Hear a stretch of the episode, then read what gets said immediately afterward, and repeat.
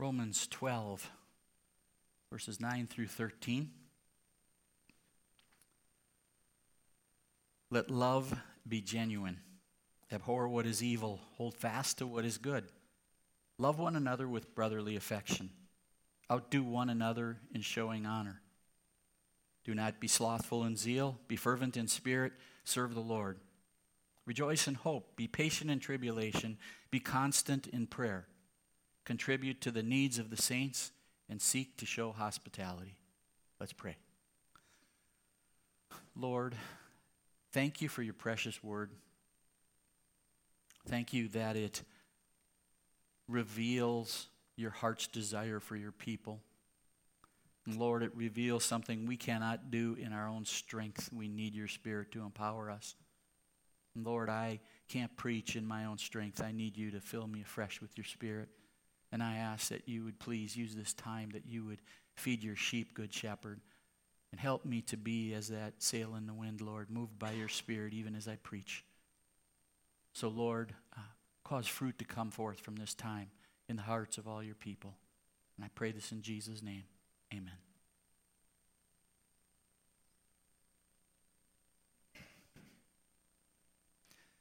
We have been going through the book of Romans for quite some time now, and if you were here last week, we were talking about how uh, Paul laid out some of the gifts of the Spirit uh, that God had given us for the purpose of blessing his body, that we are part of one body, and it takes humility to accept that truth, because it means that we have to say, you know what, I need my brothers and sisters, and that takes humility. And then to use the gifts that God has given you, understanding that they're not for you as much as for God's body, so that he would glorify his name by using the gifts he's given you as an extension of his grace to the body of Christ. And so he, he we talked a little bit about those gifts of the Spirit, and Paul does something that he does consistent in his epistles. If you want to go back and do a little research when you when you leave here today, Uh, when you check out where Paul lists the gifts of the Spirit, something almost always follows. I think it always does. He immediately goes into the motivation behind those gifts. Love. Go read it. Check it out. Corinthians. It, it, it's just interesting to see how God, God did that every time through Paul. And what we find here now is he's talking about love. He's talking about love as the foundation for what God is doing. And we find in Romans twelve, nine through thirteen, that he's really talking about how love is manifest to the body of Christ, to your brothers and sisters in Christ. And then we'll see next week that when we look at verses fourteen through twenty-one, he's really talking about what does this love look like that God's talking about as it is expressed to those outside of the family of God, those who are lost. And so we've got this pattern that Paul is going into, and we see that we're going to find out this, that genuine brotherly love is a response to and a reflection of God's love. That's what it is. Take a look at God's word. Romans twelve nine. Let love be genuine. That first love is agape love. Abhor what is evil, hold fast to what is good. That word hold fast, some of your uh, different Bibles might say cling, but the word means to glue, to glue. And then in Ephesians four, fifteen through sixteen, rather speaking the truth in love, we are to grow up in every way into him who is the head, into Christ, from whom the whole body, joined and held together by every joint with which it is equipped, when each part is working properly, makes the body grow so that it builds itself up in love. So we see a parallel here. Again, talking about the body here, not necessarily the gifts, but the body working together. And we would grow up in what? In love. In love for one another, that brotherly love that he's talking about here. Now, this brotherly love is a reflection of God's love, which means, well, what, what kind of love does God have? You know? God has a holy, righteous love. That's the kind of love that God has for people. It's a righteous and holy love. And that's why brotherly love that they're talking about in this situation, it, it distinguishes between good and evil. So there's a sense here that You just don't open the floodgates, but there's a discernment that comes with loving, that we would love, discern. What is good? What is evil here? Because why? God's love is a holy, righteous love. And we are to love others as God has loved us. And there's this righteous, holy love that God has. And so what we need to do is we need to distinguish between good and evil and act accordingly. That's what God does, doesn't he? He acts accordingly. So Christ-like love looks like this. We're going to hate evil. You say, how can you say that? You're, you're defining love. Because that's what love is. We're going to hate evil. And we're going to love that which is good. We're going to cling to that which is good. That's why I use this verse in Ephesians, that we would um, that we would speak and act in truth. That's love. To speak and act in truth. You see, the world has this mushy feeling of what love is. We don't know how to define it. Beatles, all you need is love, right? What does that mean? That means we just throw our arms around everybody and, yay, let's get together, and who cares what your life is all about. What is this godly love? Well, how is it defined? What is it a picture of? What did Christ do to display God's love? You see, it's to act and speak in truth. That's why if you rebuke someone or discipline them, if I were to ask you, is that love? You say, well, that's not love. It absolutely is. It absolutely is. If you're correcting wrong, then that's love. Parents say this all the time. If you're a kid here, you're not going to agree with this. But, you know, hey, I'm just doing this for your own good. I love you. And then they discipline you. And you say, this is not love if you're a kid. If you're an adult, hopefully we have a little more maturity and we realize, yes, it is love. It is love that God is displaying. And so when somebody rebukes us because we're walking in sin, or there's discipline that God brings into our lives and we go, well, you know, boy, I wish God loved me more because look at this. Saying, no, he is loving you. That's a picture of God's love. Why? Because God's love is righteous and it's holy and it discerns between good and evil. And so what he's going to do is he's going to do those things which display his love. He's going to move in those areas. Now, when we think of this, we know of a lot of people that may be living in sin, living in the wrong way. And we may choose to love them in spite of that. But what we don't do is we don't call their sin righteousness. It's not sin, it's good. We have to call sin, sin. We can still love the sinner, is what Scripture says. But we don't love their sin. We don't say, well, that's okay. You can live like that. You can do that because God just loves everyone. But God has got a holy and righteous love. And so we can't do that. We can't just look the other way in an area of sin and say, now God's good with it. It doesn't matter to God. It does matter to God. And he says, love the way I loved you, Dan. So you've got to be uh, courageous enough to love someone by pointing out sin in their lives. Still loving the sinner. We can detest that evil act. We can do that. And yet at the same time, we can have compassion towards the one who's doing it. See, that's where I think the world gets it gets uh, confused about Christianity. Because if we call something sin, because the Bible calls it sin, an alternative lifestyle or living with someone before you're married, that's the Bible calls that sin. And so what the world says is you don't love people because you don't accept them where they're at. And I say, no, I accept people. But I'm also going to love them enough to say that's sin in God's world, in God's eyes. So I can still love people. I won't cut off fellowship with them if they're struggling with an area of sin and they're lost. But I can't, I can't just say, no, it's fine. That's not the love of God. Because the love of God confronts us in our sin. That's what God did for me.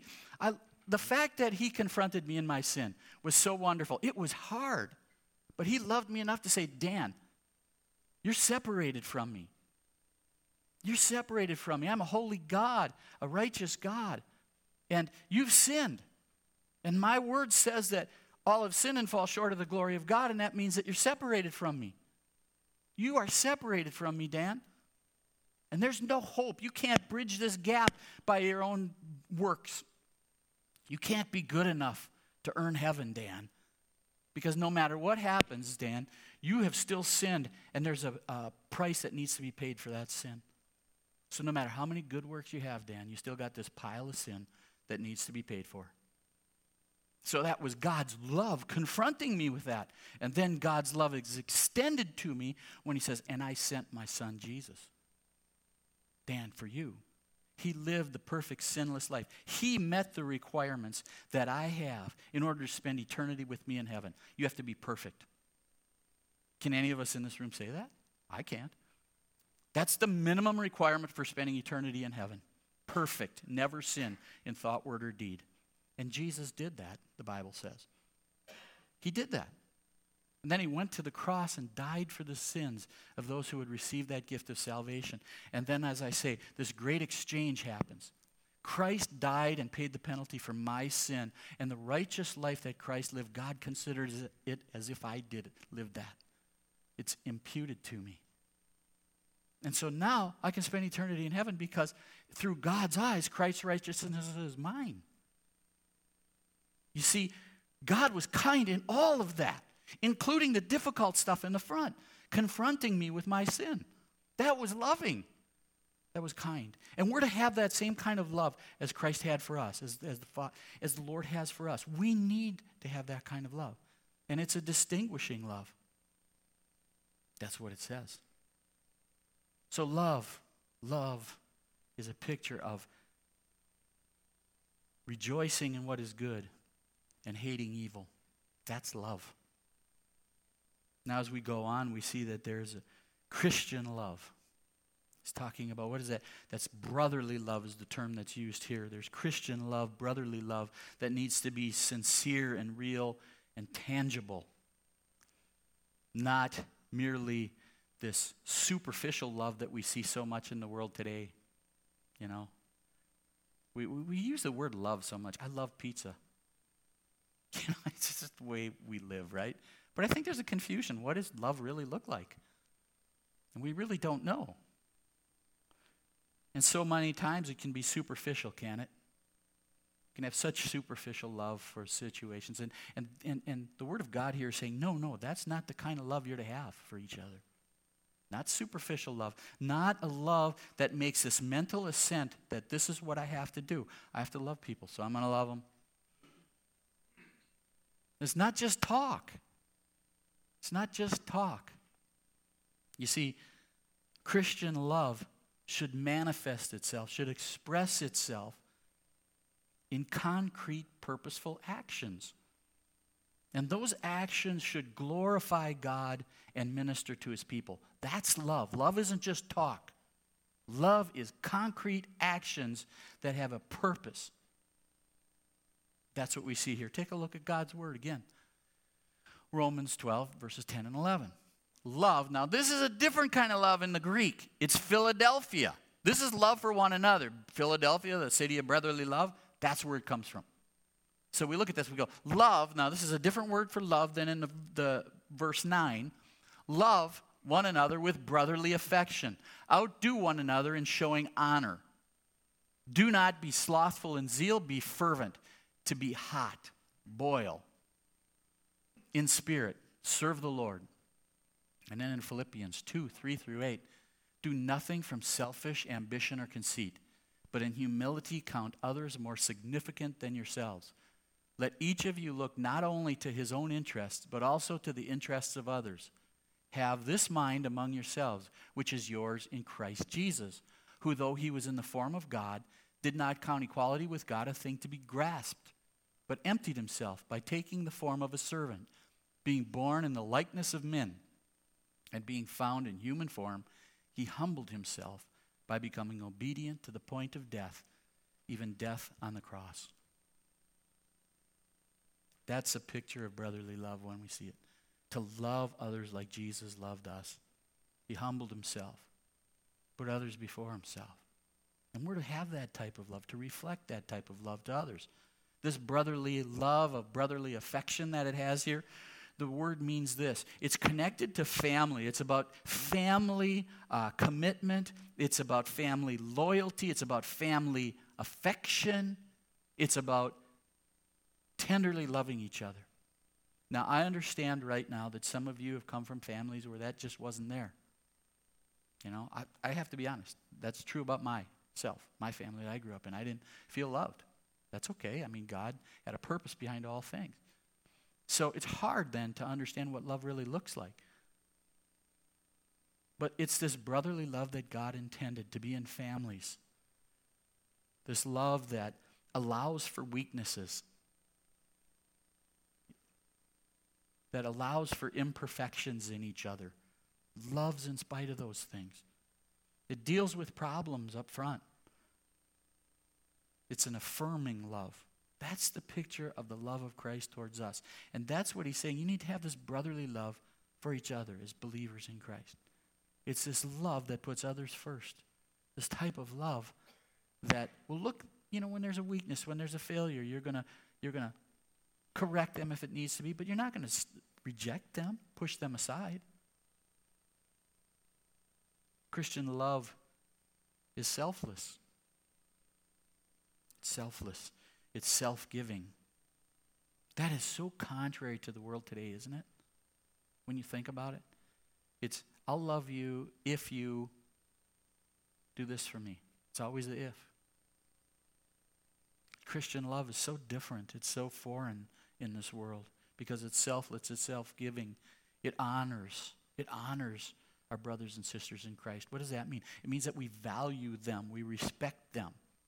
In all their weakness and all their frailty, they're our brothers and sisters in Christ. And so we're going to honor them. We're going to honor them. We're going to give them preference over ourselves. Boy, does this go against culture, doesn't it? This is so countercultural. Serve others. Put others ahead of yourself. That's the way Jesus loved us. That's the way Jesus loved us. And this type of love that we're talking about here in God's word that is being described here in Romans chapter twelve, it was absolutely unique in the entire ancient world. The idea that you would put someone ahead of yourself, that was unique back then. That was a picture of Christian love. Well, that's that, that, that doesn't happen. So we look at it and we say, that's unique back then. Think about how things really haven't changed a whole lot in the world. It's still kind of, really, you put others before yourself? You're going to live selflessly for others? This is, that's crazy. And God's word says, you know what, that's love. That's love, loving your brothers and sisters in Christ. That's a picture that God gives us in his word. That's what he's calling us to, his brothers and sisters in Christ. In other words, Christians are to be other-centered. Christians are to be other-centered. But the world today is very interesting because what they want to do is they want to say that this love is, is to be others-directed, and it's not. Christian love is not others-directed. It is others-centered. What do you mean by others-directed? It means this. People say, if you truly love someone, this is how you're going to love them. You're going to call them by this. The whole movement today of, you know, we're going to, if you don't wear these kind of jeans because of uh, who makes them, then we're going to reject you. And if you do wear these kind of jeans that we're boycotting, you see the pattern here? It's like, if you really love someone, then this is what you're going to do. And they're saying, well, you're supposed to love each other, right? You're Christians. That's what it says. So this is how you're supposed to love each other. You have to line up with what I believe, and you have to follow through the way I say you should do it, and then you prove that you really love someone. And that's not Christian love. Christian love is others-centered. It's focusing on their needs. It's loving them where they're at. It's not saying, okay, I'm going to make some kind of political stand by wearing this gene or that gene or saying this or saying that, because this is the group of people telling me I have to do this in order to prove that I love them. They're trying to direct that love. Listen, Christian love is others-centered, and we're going to be led by God's Spirit. We're going to be guided by God's precious, precious word. Not by society. That's why Christian love is so countercultural in so many ways now. We love not out of command, not out of duty, but rather we love with a passion in order to serve others from our love for Jesus. It's a extension of Christ's love. And again, we're talking primarily about love within among the Christians, brothers and sisters. That is an extension of God's love. It's just a reflection of God's love towards other believers. That's part of God's grace as he extends it through his body to his people. That as we love someone in this way, as Christ loved us, that is, we're going to see God's gracious love towards us reflected in his very own people. That's where, where God gets the glory in all this, because they see that God is working a miracle in that person's heart to be able to love like this. We do it because of love for Jesus. And I'll say this, that it can be, what, tiring loving people like this. You know, they keep doing the same thing, and, and you think, how many times do I have to tell them? And the answer is, well, always one more, right? Always one more. Honestly, I was talking to Lisa about this message, and I said, babe, you know, I look at this, and I go, we should know this stuff. I mean, I feel like this message is kind of telling you something you already know. And she said, but we always need to hear it more. And I and I said to her, I said, you know, it's funny because when you're preaching through a book of the Bible, most pastors like to skip over the hard stuff that you can't, you know, boy, oh, that's hard, I can't understand, I'm going to skip over that. And I'm thinking, this is just this is just so simple, maybe we should just go to the next one. No, it's all God's word. If you're going to preach the hard stuff, you got to preach the easier stuff, right? It's all God's word, and we all need to hear it all the time, so we preach it. And I love that. God's word knows what we need better than Dan. And I'm really good with that. You see, fatigue can be a part of it, but not apathy. Not apathy towards loving others. Not apathy. Well, am I clicking here? Okay, we'll keep going. Um, we are to serve Jesus fervently. That word fervent, by the way, to be hot, to boil. All you old school Christians, okay, remember when we used to say, man, that guy's on fire for Jesus. Remember that? I remember that. I mean, you say, what do you think about so-and-so? Man, that guy's on fire for Jesus. That woman's on fire for Jesus. Well, in one sense, that's kind of what he's talking about. There's this fervency. There's this boiling over. There's this hot. This fervency for Christ. You love Jesus, and it overflows to his body. So we're serving Christ by loving his body the way he loves us. And so there's this fervency that is there that we should, that should be a part of our loving and serving others. And that fervency is necessary, especially when people are in adversity, in tribulation. They need someone who loves the Lord and going to come alongside them, and there's a, a fire in their hearts for Jesus. And they're going to come alongside of them and love them with brotherly love. And that's why when we look at this section of Scripture, we see that brotherly love handles hardship. Okay, how are we going to love our brothers and sisters in Christ when they're going through hard times?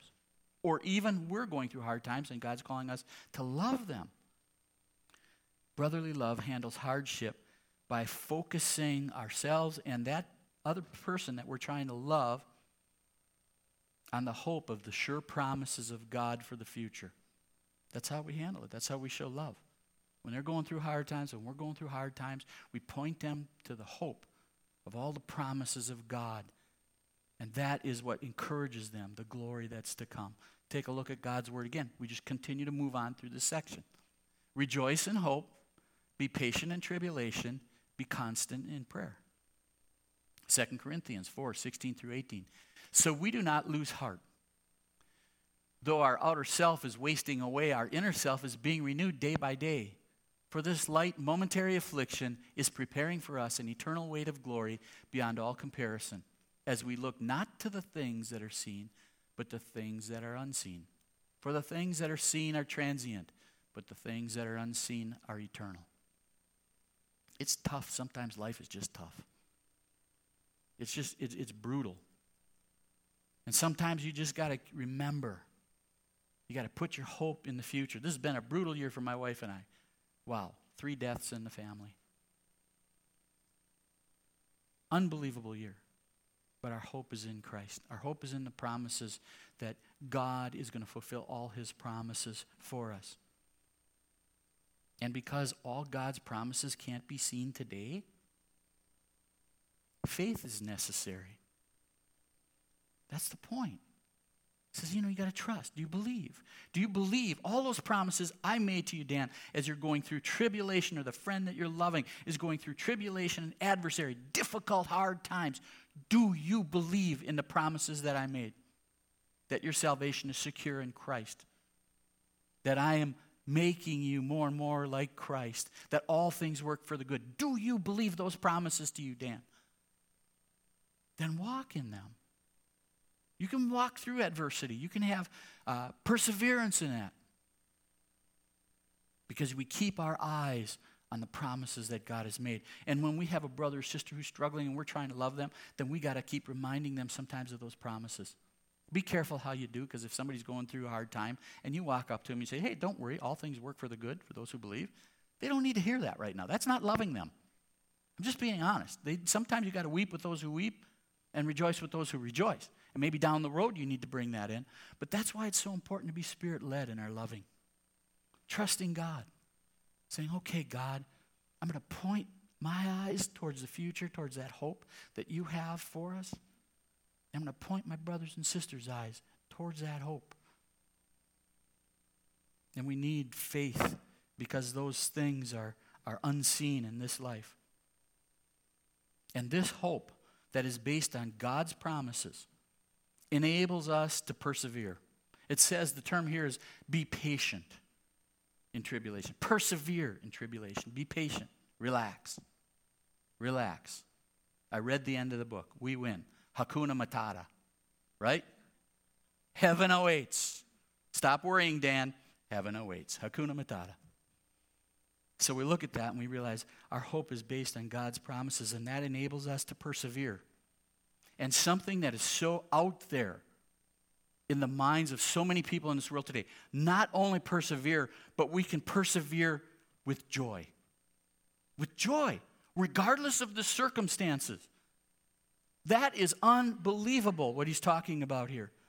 That we could even rejoice in every circumstance, especially those that are difficult, especially those, those times of tribulation. He says, look forward, Dan. Look forward to the hope that I have. I made promises to you as a believer, and I will never renege on those promises. And this hard time, that's just part of living in a fallen world. And I'm doing things through them. You can't see it, Dan. You might not understand it, but I'm doing things. And part of it is I'm making you more like Christ. You get to love when it's not easy, because that's what Jesus did. He loved you, Dan, when it wasn't easy. And so you look at that and you say, you know what? That's a picture of God's incredible love, that we could rejoice even in difficult times. And the reason we can is because nothing can change God's promises. No one can take that from us. Remember, the focus here is on loving our brothers and sisters. No one can steal the promises that God has made for you. Nobody can say, oh, we're going to avoid those. No matter what circumstance you're in, no matter what is happening, God's promises are sure, because they're not based on your performance. They're based on God's grace and God's mercy. And that's why no matter what happens, we can have joy, because those things will always be true no matter what happens. And nobody can take that from us. And that gives us hope to press on, and even press on in a way that is joyful, which seems so contrary to what we would normally think could even possibly happen. And the way that we can be patient, the way we can persevere in affliction with joyful hope, the way that happens is, first of all, God's grace. You know, I I, I use this a lot because it impacted my life. When my sister's daughter was murdered and we were talking to them, I looked at her and I thought, how can you handle it? How are you handling it? Well, God's grace. She didn't just gut that up. It had to be God doing a work in her heart. Hope, putting her hope in Jesus for the promises that he made not only for her but for her daughter. So the way that we persevere in affliction is first of all by God's grace, and second of all by being faithful in prayer. That's what it's saying here, that we need to be faithful in prayer. We keep going to God and saying, God, strengthen me in this time of weakness. God, help me to love when I don't want to love, when it's struggled, when it's hard to love. And I'll tell you this, love is the motivating force behind all true intercession. It is. Love is the motivating force in all true intercession. If we love someone, we're going to pray for them. If we love someone that's lost, we're going to pray that they get saved. Here's a prayer that I pray. God, whatever is satisfying them now that is not you, cause it to stop satisfying them. Well, that's not love, Dan. No, it is love. Take every source that you're trying to find their joy in and their satisfaction, just strip it away, God. So they start looking for you, looking for what's real, real love. And so we pray for those we love. God, do a miracle. When we know somebody that's struggling with something that's close to us, we pray. And isn't it interesting how intercession increases the more intense the situation is? You ever think about that? If you really love someone and they're in a difficult time, what happens is you intercede for them. But you think about that situation throughout the day, right? You think about them. It just every now and then. And so our natural response should be, well, let's pray. I'm going to pray again for them. And so the more intense the situation is for the one we love, it's amazing how God uses that to bring us to prayer to him over and over throughout that day. Why? Because the foundation of true intercession is love. And that's what happens. We bring those things before the Lord. We understand that there's, God, if you don't do a work here, there's nothing I can do in my own strength. So God, do this work. So sincere, brotherly love inspires deliberate, diligent self-sacrifice. That means to love our brothers and sisters. To love our brothers and sisters, it will demand our time, it will demand our finances, and it will demand our personal involvement. Take a look at God's word again. Contribute to the needs of the saints and seek to show hospitality. He's continuing on with what brotherly love looks like. James two, fifteen through seventeen, if a brother or sister is poorly clothed and lacking in daily food, and one of you says to them, go in peace, be warmed and filled, without giving them the things they needed for the body, what good is that? So also faith by itself, it, if, if it does not have works, is dead. And in Galatians six, nine through ten, and let us not grow weary in doing good, for in due season we will reap if we do not give up. So then, as we have opportunity, let us do good to everyone, and especially to those who are of the household of faith. Next week, we're going to talk about people that persecute you, your enemies. Well, that verse applies to them, too. It's a hard thing, isn't it, sometimes to love?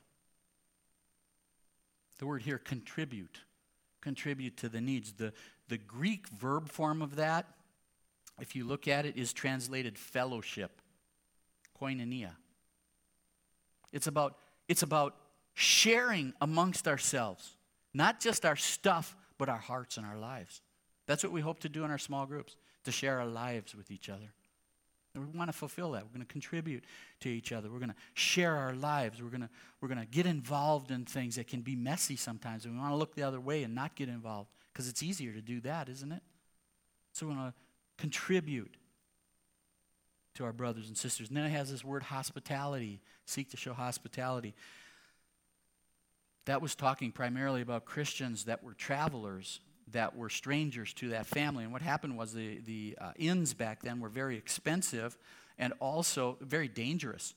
So it's talking about showing hospitality, inviting these believers that are traveling into your home. Okay? as an extension of Christ's love towards them. So he's talking really about loving even Christians you don't know. Supporting missionaries is one way that I think of that. I don't know who they're all ministering to, but you know, when we have missionaries here in town, serve them in any way you can. Love them. It talks here about especially those you don't know. Foreigners. People that are different from you. This is this is saying fight prejudice, Dan. Fight prejudice. Show hospitality to people that aren't like you, that are foreign to you. And in order to do that, you can't have these prejudices built up in your heart. You can't do that. How are you going to love through that? And so God is, is hitting us in the areas that we like to protect, isn't it? He hits us in the wallet. Contribute. Whoa, God. See, I knew it. I knew it. I came to this church. It's the first time here. They're already asking for money. No, we're not. We're fine. Don't give. Please, don't give. Don't give. We're, we're okay. Don't give. So God hits us in our wallet because he knows that's precious to us. And then he takes it another step, which is the harder one of the two for me.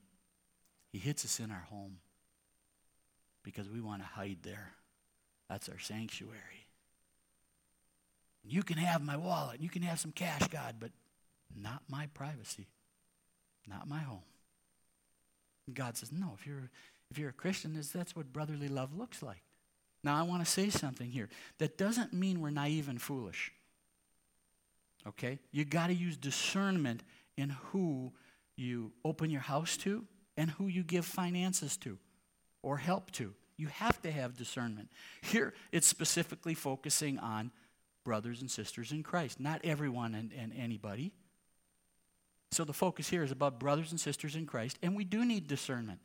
You know, sometimes I'll tell you what, and I learned this when I was running Crossfire. The worst thing you can do is give somebody financial help when they want it. That's one of the worst things you can do. You say, well, I love them. They came and they don't have anything to eat, and so I should give them money to buy food.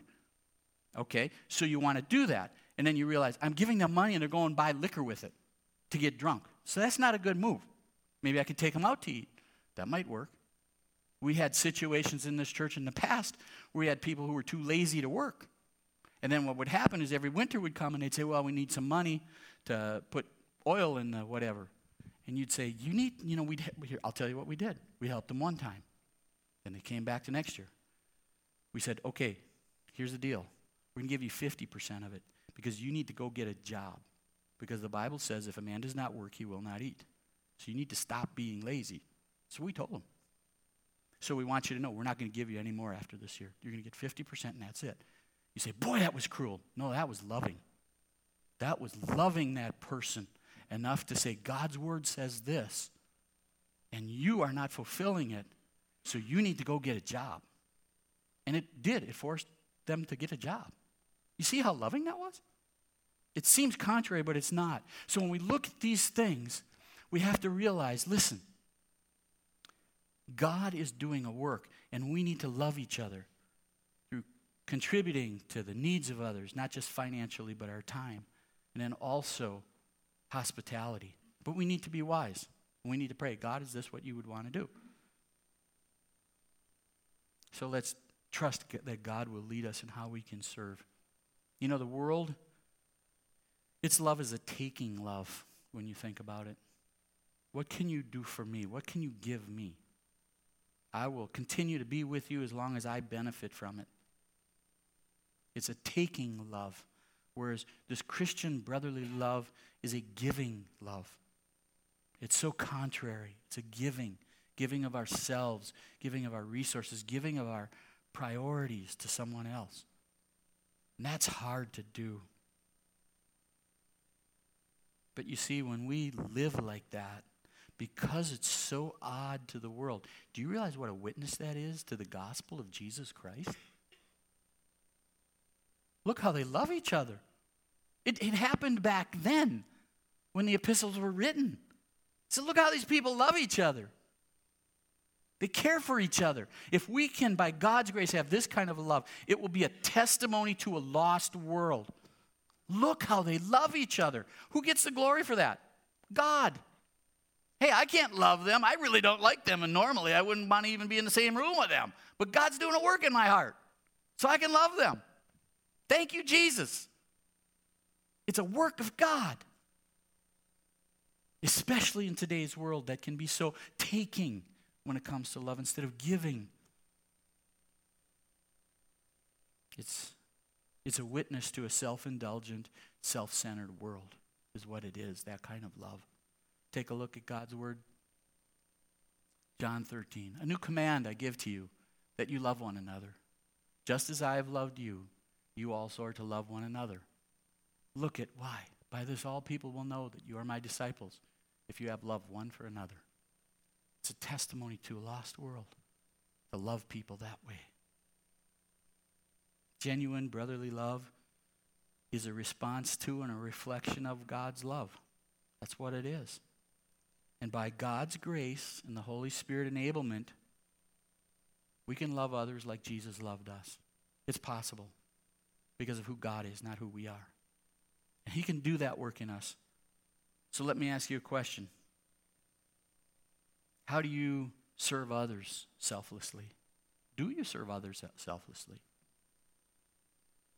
As you look through this list, I see so many times where I fall so far short. But I have a great God, and he can change my heart, and he can change your heart. So let's ask him to do that. Let's ask him to maybe make us uncomfortable when we love each other. Let's ask him to cultivate this kind of love in each of our hearts, because God loves to answer those kind of prayers. Amen. Let's pray. Lord, I look at this, just these few short verses, Lord, and it's so impossible in our own strength. Yet you call us to these things. And Lord, that which you call us to, you enable us to do. So I ask you, God, to work in my heart, to work in our hearts, Lord, to love people this way. God, I pray that you would do it in such a manner that the world would see and stand in awe of you. So God, work this kind of love in us, in this body, for each other, Lord, and for you. And do this so that your name would be glorified and your people would be built up. Amen. Let's stand and continue to worship.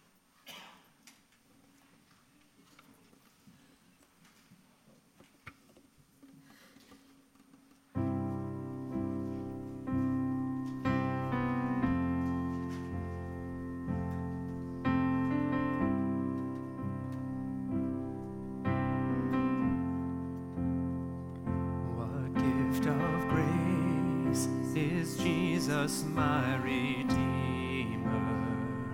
there is no more for heaven now to give. He is my joy, my righteousness and freedom, my steadfast love, my deep and boundless peace. To this I hold. My hope is only Jesus, for my life is wholly bound to His. Oh, how strange and divine, I can sing, all is mine, yet not I, but through Christ in me.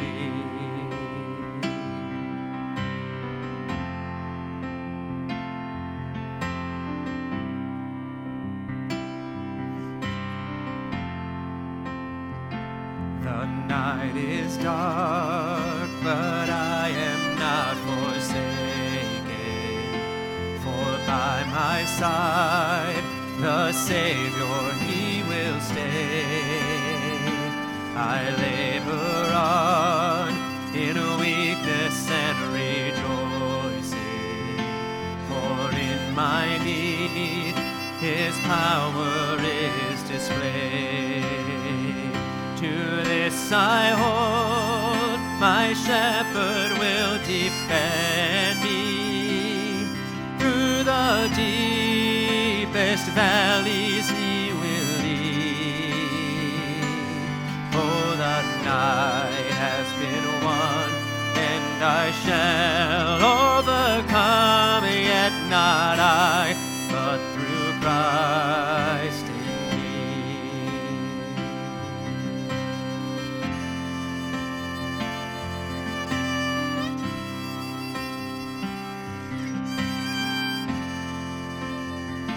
No fate I dread, I know I am forgiven. The sure, the price it has been paid, for Jesus bled and suffered for my pardon, and he was raised to overthrow the grave. To this I hold, my sin has been defeated. Jesus now and ever is my plea. Oh, the chains are released. I can sing, I am free, yet not I, but through Christ in me.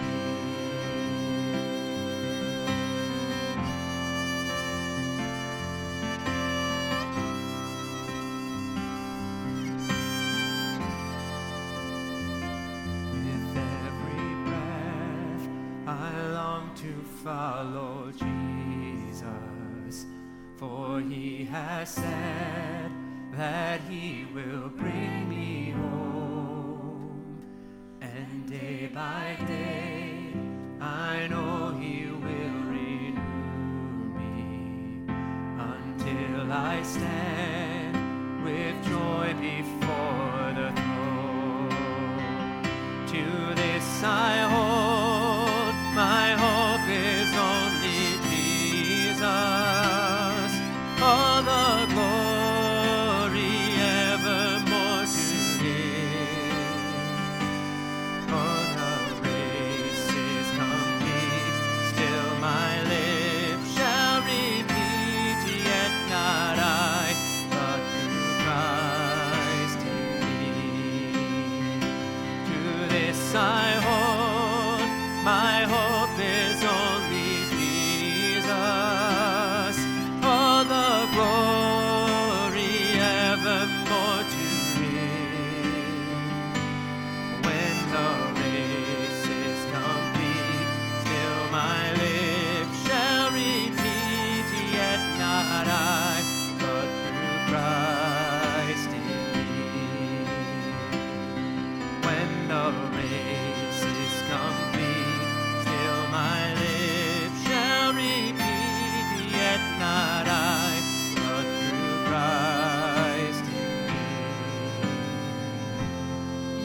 Nah.